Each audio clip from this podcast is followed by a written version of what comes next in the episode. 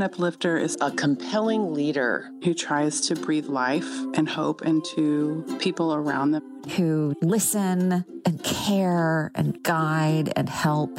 Whose way of being in the world inspires. Who uplifts with humor and understanding. Who leads by example. Don't judge. Vulnerable. Bold. Determination. Who are here to create a better world. Who can learn and teach. Who encourages you. Who shines their light to lead other people. Who uses their best self in order to help others. I found the life that I liked and I worked toward that. We are all uplifters. Mwah, big love.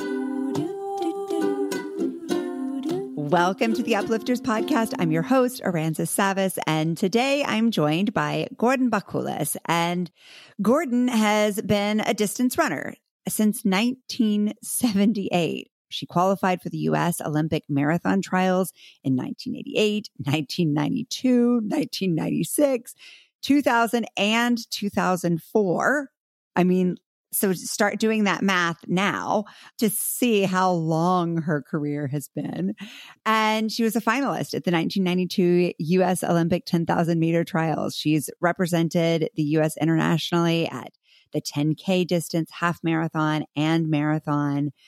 At 62, she is still turning out crazy fast times. But that's not really even the most impressive thing about Gordon. The most impressive thing about Gordon is that I've had the opportunity now to talk to a number of people who have worked with Gordon, both in her day job as a New York Road Runners editorial director and as a coach. And without fail, every person has described her in the same way. This remarkable, talented, gifted woman is described over and over again as the kindest and most generous person they've ever known. And so today, I'm going to chat with Gordon to understand both what it was like to be a pioneer. I'm pretty sure she doesn't even think of herself that way, but to be a pioneer in women's distance running, and how she has now translated that to bring the joy of running to, well, directly and indirectly, probably millions of lives. Gordon, thank you for being here, and thank you for being you. Aransas, thank you so much. I'm really, really honored to be on the Uplifters podcast and really excited to talk to you and see you again. And thank you for that introduction. I feel humbled and overwhelmed. So thank you so much. This is going to be a lot of fun. Well, I'm a little energized too by getting to chat with you. And you're just someone I've always admired and respected. And I think those are very different things, but in your case, both are very true. And I just have always wanted to know more about this story. So can we start at the beginning of you falling in love with running? When and how did that happen? Yeah, let's rewind. Let's go all the way back. As you said in your intro, I am 62 years old. So let's do a little math. I was born in 1961 and I was an active kid. Back then, active little girls were called tomboys. So I was a tomboy. I loved not necessarily organized sports because, as you said, or as you implied, there were not a whole lot of opportunities for organized sports in any realm for little girls back in the 60s and early 70s.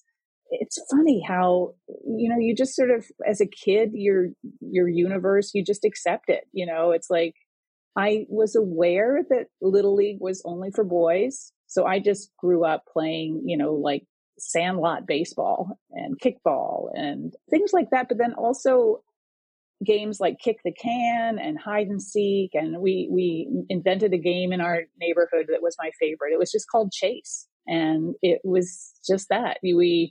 Sometimes we'd play it in teams. Sometimes it would be like one individual, and we would just, it was like organized running around. So we would just literally run around the neighborhood all day long playing, you know, organized and sometimes disorganized games. And I just loved that feeling. I did not get involved in running in an organized way till the very end of high school. I went out for track, and immediately I discovered I did have a talent for running and went all the way to the state meet in the 1500. I mean, I was not like, you know, I didn't go beyond that at all. You know, in the state meet, I don't remember how I placed, but it wasn't, you know, I wasn't a contender or anything, but that was cool, you know, to, you know, cause I was recognized for that at my high school in like local, you know, the local paper and things like that. So that was kind of fun. But yeah, as you said, that was 1978, 79. I graduated from high school in 1979. And there were not a lot of runners in general, and there were even fewer girls and women running. Not a lot of role models to look up to, but there were a few.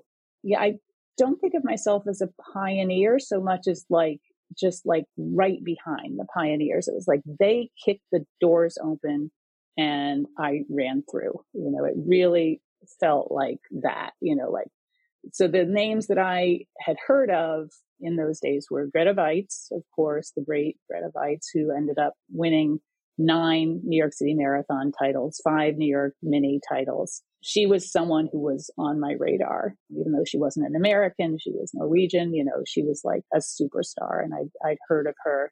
And then along the way, I knew the name Joan Benoit, who became Joan Benoit Samuelson and went on to win an Olympic gold medal in the marathon in 1984, but very few others. And, you know, I was the best at my high school, so there was, you know, no one to really sort of chase on the local scene. But yeah, you know, looking back, I guess I was pioneering, you know, the girls and women my age really were, you know, in the forefront. And certainly locally. Yeah. Yeah. And who was championing you and encouraging you to keep going? Yeah, that was interesting. My parents didn't quite know what to make of it. But I'm sure. As I developed as a runner, my father was also getting into running.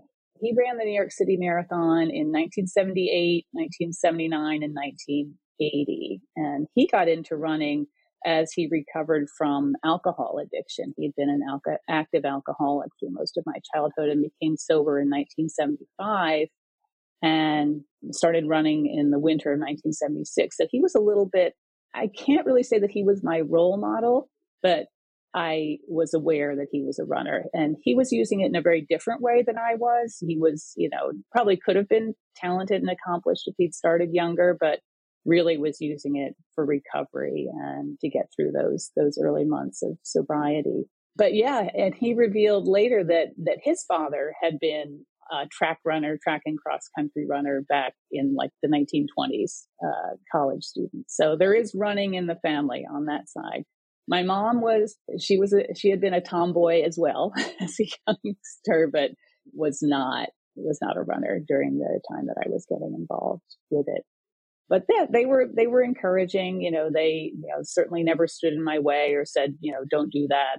That's, you know, not feminine, or, you know, and I knew girls whose mothers did tell them that, unfortunately, you know, that running was, you know, there were crazy misconceptions back then about your uterus falling out, you know, and that just sounds so silly now, but it was actually talked about as if it were a real thing. So there were girls who either were told they shouldn't run or couldn't run, and also the equipment was dreadful. The shoes were horrible. You know, there were no decent running bras, and, you know, the shorts, everything was built for men's bodies, like skinny men.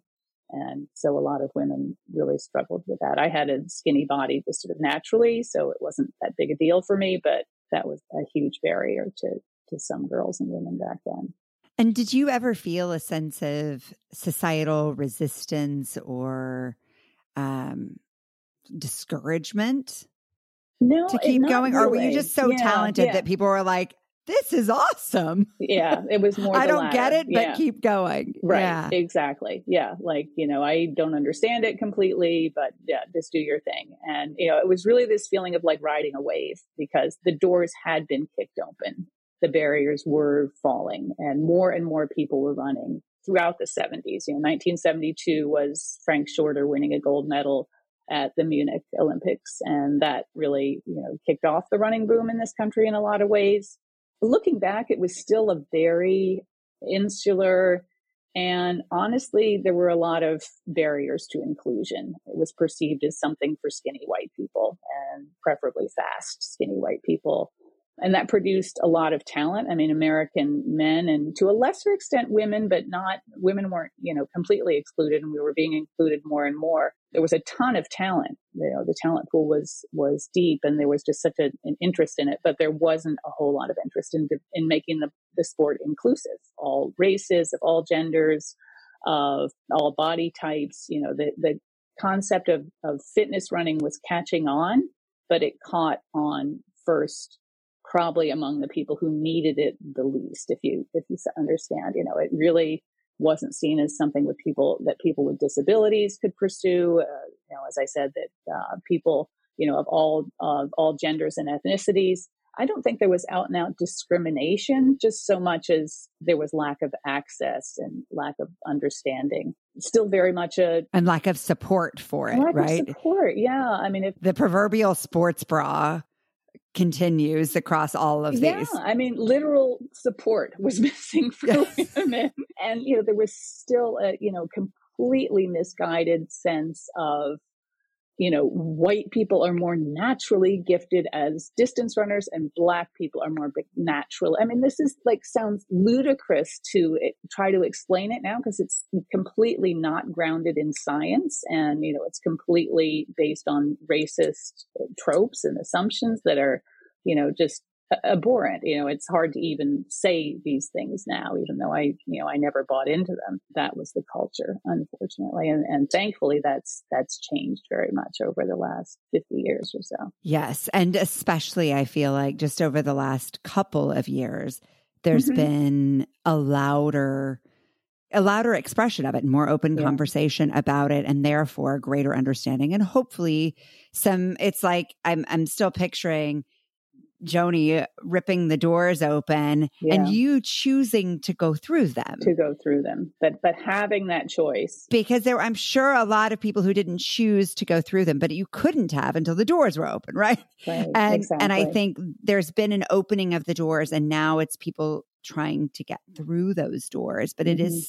There's still a lot of disparity in terms of access yeah. and support. Yeah. I mean, there's a story that Joan Benoit Samuelson tells of, you know, when she first started running, and she's 4 or 5 years older than I am, you know, not that much older, that she would, you know, be running along a little road in rural Maine. And, you know, when a car came by, she would stop and pretend that she was picking flowers or picking up trash or something like that. Like she, you know, it was okay to be out there in wearing shorts or whatever, but not running as a high schooler or, you know, young adult, young girl.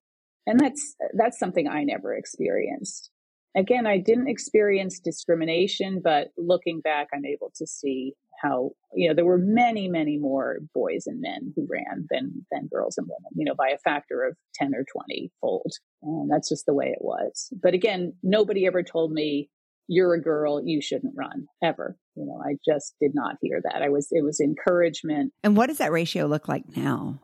Oh, in road racing, you know, recreational racing, women outnumber men in road racing. And it's, I think, like 60%. These are figures from Running USA, you know, who keeps track of the road racing industry. You know, 60% of finishers overall at all distances are female, identify as female. In the marathon, I think it's still slightly skewed toward runners who identify as male rather than female, but it's approaching 50-50. I don't know the figures for like scholastic, but, you know, I would venture to guess, I think it's pretty safe to say that it's close to equal, if not equal, numbers of girls and boys in high school are involved in running. And that wasn't the case when I was in high school or in college. That's really encouraging for the other doors that are being opened. Yeah. Yeah. And I think you and others are opening another door that we haven't even talked about, which is running competitively. I like don't even know where to draw the line mm-hmm. as masters, right? Mm-hmm. Wherever that happens, we'll say that. I was going to say post-menopause. I was going to say no. All of older, the above. Yep. Yeah. None of those are wrong. Yes, that's very, very exciting. And that, I mean, we owe so much credit to, you know, I've worked at New York Road Runners for over 20 years, and we really not single-handedly, but, you know, New York Road Runners played a huge role in that. And specifically our founder, our president, Ted Corbett, just really believed in running being a lifetime sport.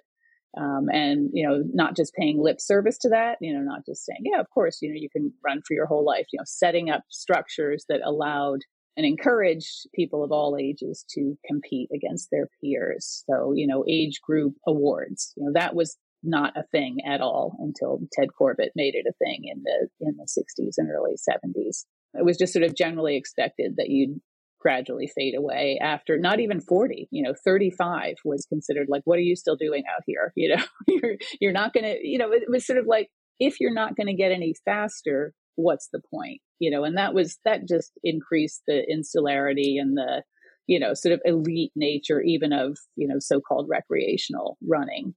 And that was unfortunate, you know, because running can do, I mean, I could go on all day about the you know, the benefits of running and why everyone should run. But, you know, certainly, yeah, getting faster, setting lifetime PRs, PRs is personal records, you know, the fastest you've ever run for a particular distance that's exciting. And when runners are, you know, getting started and every race is faster than the one before, that's a very heady period. But for anybody, that does not last forever. And, you know, if that's your only motivation, eventually you're going to become frustrated and disappointed. So why not set up a system where you can continue to compete if that's what you choose to do, and do so against your peers, your age-graded peers, and, you know, have excitement around competing with people in your age bracket. And now there's a whole system of age-graded results. You know, you get a certain percentage or a percentile if you achieve a certain time. So that's what keeps me motivated. What do you attribute your longevity as the longevity of your speed to? I guess I had a coach who was very, very good early on. When I did get involved in adult running here in New York City, there was a women's team called Atalanta. I was recruited to join it after I had some good performances at the mini and other races. And yeah, Bob was, you know, a really sensible coach. He said, you know, don't race too often within your races and workouts. Don't go out too fast. You know, if you feel niggles, you know, deal with them before they become injuries. So I really internalized all that. I suspect it's also because you have a natural tendency to see the positive. You seem to be an optimist by nature. I am, but a realist as well. You know, I'm not, I mean, yeah, we all go through a stage of denial when we know we're injured. You know, it's like, no, I'm not injured. It's just, I'm just tired. I'm just this, I'm just that. Denial is definitely one of the stages that injured runners go through. I had really bad plantar fasciitis in both feet for about a year. And yeah, I just learned that injuries do heal. You know, once you've gotten through the denial, you go through the stage of like, that's it. You know, my career is over. I'll never run again. But that's not true. You know, injuries heal. The body heals. You know, we've been dealing with, you know, we evolved as running creatures, and you know, nobody ever died of plantar fasciitis. I'm smiling because I've just been through a two and a half year bout of plantar fasciitis. Oh, we've all been there. Yeah, it was my longest injury ever, and it was my longest break, and the best thing that ever happened to my body in some ways. Oh, that's good too. That's true. That happens. You redefine. You stop fighting yourself at a certain point. Yeah. You know, you just make peace with your body, and you. I'm not trying to interpret your situation, but I found that I learned to love myself anyway. It's like, I have an injured body, but I still love my body and I love myself. Was that your experience? Yeah, it was really hard at first, of course, and I couldn't run. And I tried, and I'd push it, and I'd aggravate it, and I'd push it, right? And so I didn't have other options for myself. Mm-hmm. I finally realized that I had put all of my endorphin eggs in one basket. And so I finally set up a system of support to learn how to really lift weights. And that's great. It was like a whole new world opening up. because I was able to discover all these different things my body could do. And so now I'm finally easing back into running with so much more joy, so much more strength, so much more agility. And I just feel like, whoa, had I not gotten the plantar fasciitis, I would never have left running. I would have just kept going and kept trying. But this forced me into a new path that really strengthened the whole foundation. So it, like so many challenges, led to something far greater. Yeah. Oh, that's a really inspiring story. You had to have had some moments. Mm-hmm. I just imagine a frustration along the career that you've had. I mean, you talk about it's been over 30 years since you were turning in your lifetime PRs.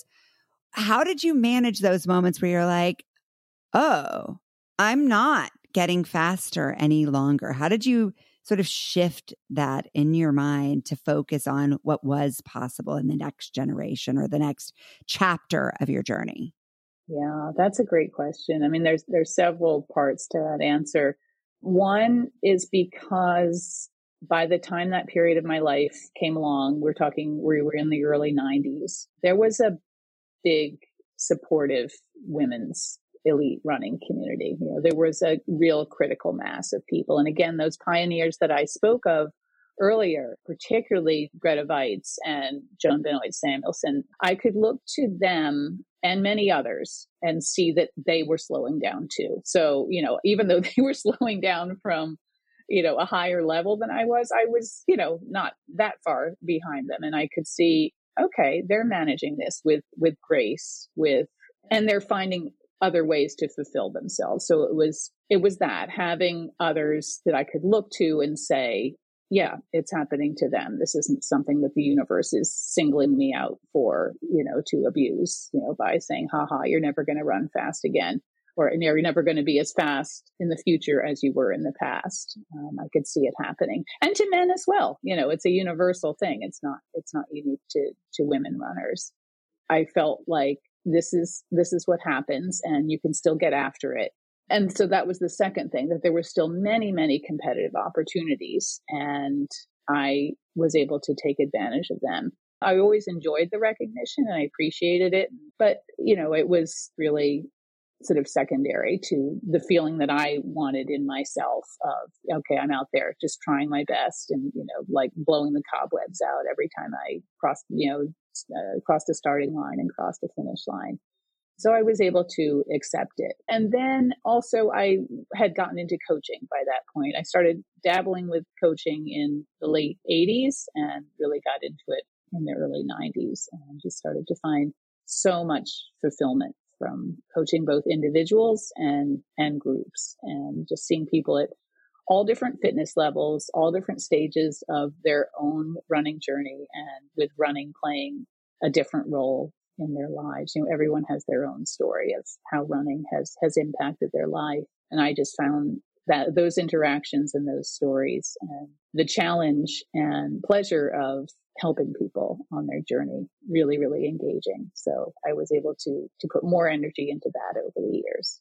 It seems like there's a really powerful three-step process in there, which is normalizing the shift and the transition by seeing how it happens in others, tuning into what genuinely ignites you about this process that is not sort of the external validation and reward, but that inner fire of clearing the cobwebs and the feeling that comes with running and paying attention to that, and then turning your attention to others and to using your own experience to have impact.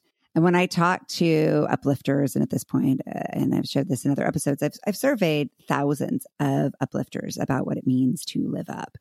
And it always boils down to those three things. It says, we be well, we connect deeply, and we leave a positive impact. And I hear so much of that really in your process for coming to a place of acceptance for this very natural progression in your journey. And I think so often where we get stuck is we hold on to what was, to the feeling of, well, in the past, it looked like and felt like this. and you really ease through to, this is what's here for me now. Right. Yeah, it's funny. Thank you so much for articulating that, because I never articulated it until this moment as a three-step process, but it really is. And it's just sort of a marvel to me to look back on my relationship with running over the years and feel how different it is now from 40 years ago, you know, when I was first getting started. I just feel like I was so selfish. I was so, and part of that is just aging. You know, during this time, I also had children and, you know, I lost my parents, and you just see that life is bigger than, you know, whether you break 33 minutes in the 10K, you know, it's like so much bigger than that. Your whole perspective just broadens and deepens. And so, yeah, there is an arc to it, and there is a process to it, even if I didn't fully realize that at the time.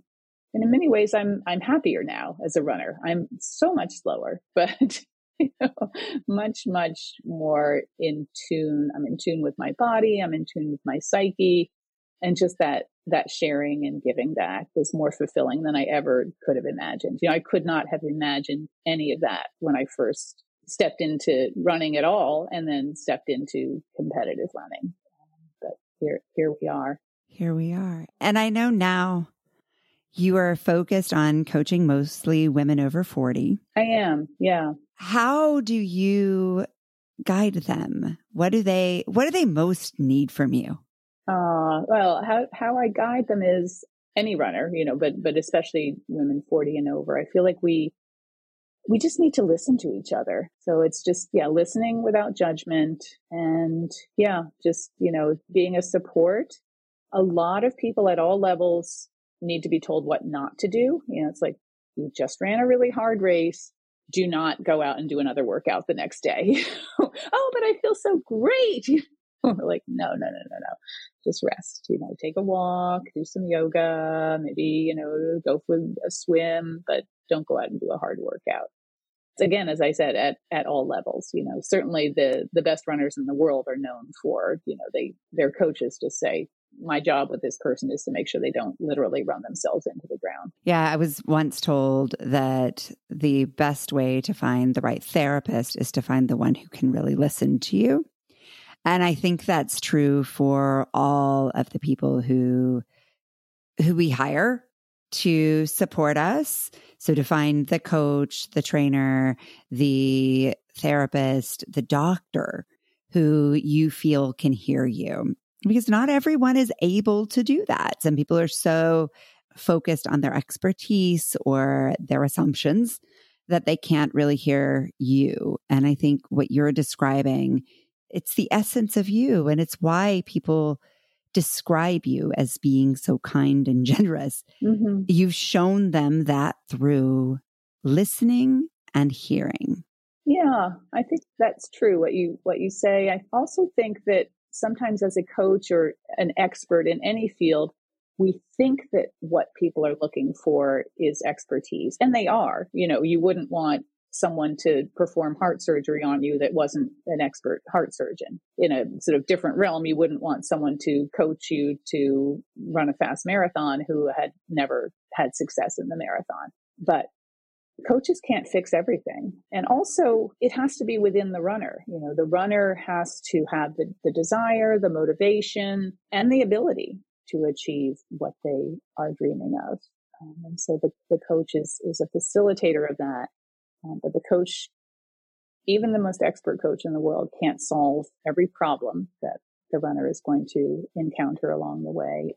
I think this idea of coaching with acceptance is something that cultivates acceptance in the athlete or the person being coached. And to me, that is my observation about racing, having been at this for 20 years and spent a lot of time with a lot of runners. There are a lot of people who train really well, mm-hmm. and they are so fast and so free in training. And then they get to race day and consistently don't turn out races that are aligned with their training. And my belief is that in racing, people get into a sense of fear. And I've certainly experienced fear in races. And we start to think about all the things that could go wrong. And I remember very vividly the marathon I trained for with you. There was a train track that crossed the course. I remember that. And I became obsessed with the possibility of this train crossing my path. And so mentally, it was draining, but physically it was draining because I was releasing all these fear hormones into my body. And there's nothing that creates exhaustion faster. And so for me, when things really turned around, it was when I decided to run with just full joy and acceptance of what is. And the second I started to do that, racing became so pleasurable. And I raced way faster than I trained, which is what we want. That's a good story, because that was inside you all along, that ability to do that. I was holding the fear back. Yeah, you were holding yourself back. Yeah, because and even as you say, physically, because on race day, it's like, oh, I want to speed up, so I beat the train. Tense up. Yes. Yeah. No, it's hard. It's hard, but it's hard not to. I mean, I get into my whole, marathons are like life because it's hard not to live your life in fear sometimes, because there's so many things can go wrong. But yeah, if you just try to live as joyfully as you can, and in expectation that, things are going to happen. Yes, things are absolutely going to happen. And you're not wrong. Like that train could have messed up your race, but would you have had the ability? Any control? No control, but you would have dealt with it. You would have just gotten to the train tracks, waited for the train to go by, and then continued on with your race. And who knows? What would have happened? It could have helped. Right? It was certainly more helpful than flooding my system with stress and fear. With stress. Yeah. So true. Yeah. If I can impart that to people that, look, things are going to happen on race day that you've prepared for, and things are going to happen probably that you haven't prepared for. You could fall. You could miss a water station. There could be a thunderstorm. You could pee your pants. I mean, anything could happen. I think I've done all of those. Right? Yeah, I certainly have. But you'll deal with it. You will, whatever happens. And that's true in life as well. Our kids could fail a test or not get into the right college or, lose their job or whatever. And you'll deal with it. Yeah, you'll deal with it. You'll learn. What wisdom, Gordon. As I said, I have asked a lot of folks what it means to live up. And I wanted to ask you those three questions. What do you do in addition to running to care for your well-being? Lots of things and more over time. I mean, that's again, another thing that in my early days in life and in running, I didn't do enough of. I just have always had incredible endurance and, have just plowed through. And I'm more cognizant now that that's not always sustainable or healthy or the right thing to do. So I build in relaxation. I try just little things. Like I try to walk home every day, as long as the weather's good, and really use that time to decompress, to just kind of do nothing other than walk. Sometimes I'll listen to a podcast, or music or something, but sometimes I'll just be me walking through Riverside Park. I'm very, very lucky again that I live in a place where I can do this, where it's safe, where I feel, what we take as nature in Manhattan. I feel, I have access to beautiful spaces. So I do that. I nurture relationships, especially with my husband. We've been married for 27 years and he's my best friend and my greatest source of support and love, and other relationships. How do I do that? I just stay connected. My relationships with my siblings and friendships. I'm very blessed to have a group of friends I've known since high school. And as a pandemic gift, we all reconnected in the spring of 2020. And we've been doing a weekly Zoom call ever since. There's 10 of us. Not all 10 of us get on the call every week, but it's always there. We stay connected through that and really support each other. We laugh together. We dance. It's incredible. And then running, you know, running is a huge, you know, and, you know, running that doesn't involve speed work or racing or coaching, just, you know, running as therapy. So those are the main practices for me. What do you hope your legacy will be, Gordon? What I want is everyone who chooses to be able to realize the benefits of running, whatever running means for them. I see myself as a lifetime runner, but that doesn't mean that my running will always look like it looks today.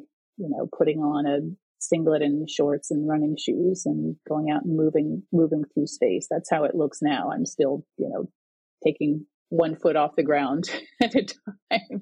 But yeah, my running could evolve into something a lot slower, a lot less frequent, and, you know, maybe more of a walk, what would look more like a walking practice. Yeah, I just want to continue to create a world where everyone has that opportunity, you know, regardless of skin color or body type or gender expression, and, you know, where everyone feels welcome. You know, it's easy to say running is for everybody, and runners have always said that, or, you know, the running community that I've been a part of has always said that, but it's a different thing to actually welcome all different people into the running space. So I hope that's part of my legacy, that I've made running as inclusive and accessible as it can possibly be. Well, I know there is one, and I am one of the many, many, many beneficiaries of it. Thank you for your time today, and thank you even more so for all you have done for women runners, runners in second half of life, and people. Thank you. This has been such a great conversation. For all of you listening, thank you as well for all that you do. From this conversation, I hope you find some little reminder to take care of yourself as well as you take care of everyone else. I'll see you over at the uplifterspodcast.com, where you'll find more about Gordon, as well as lots of other uplifters, along with research tips and ideas for living your best life. Let's keep rising higher together. Thank you for listening to the Uplifters Podcast. If you're getting a boost from these episodes, please share them with the uplifters in your life, and then join us in conversation over at the uplifterspodcast.com. Head over to Spotify, Apple Podcast, or wherever you get your podcast, and like, follow, and rate our show. It'll really help us connect with more uplifters, and it'll ensure you never miss one of these beautiful stories. Mwah! Big love. Painted water sunshine with rosemary and thyme. Dwelling not perplexing, though you find it vexing. Toss a star and hover, be your own best lover. Relish in a new prime, plant a tree in springtime. Dance with idle hindsight, bring the sun to twilight. Lift you up, whoa. Lift you up, whoa.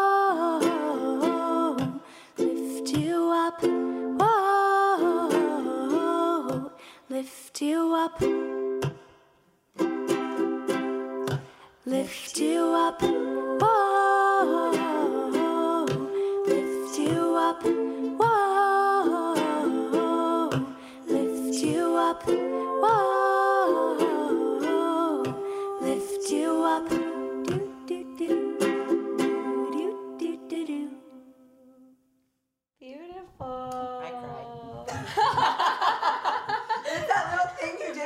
Voice. Right? In the pre-chorus, right? I was like... Mommy, stop crying. You're disturbing the peace.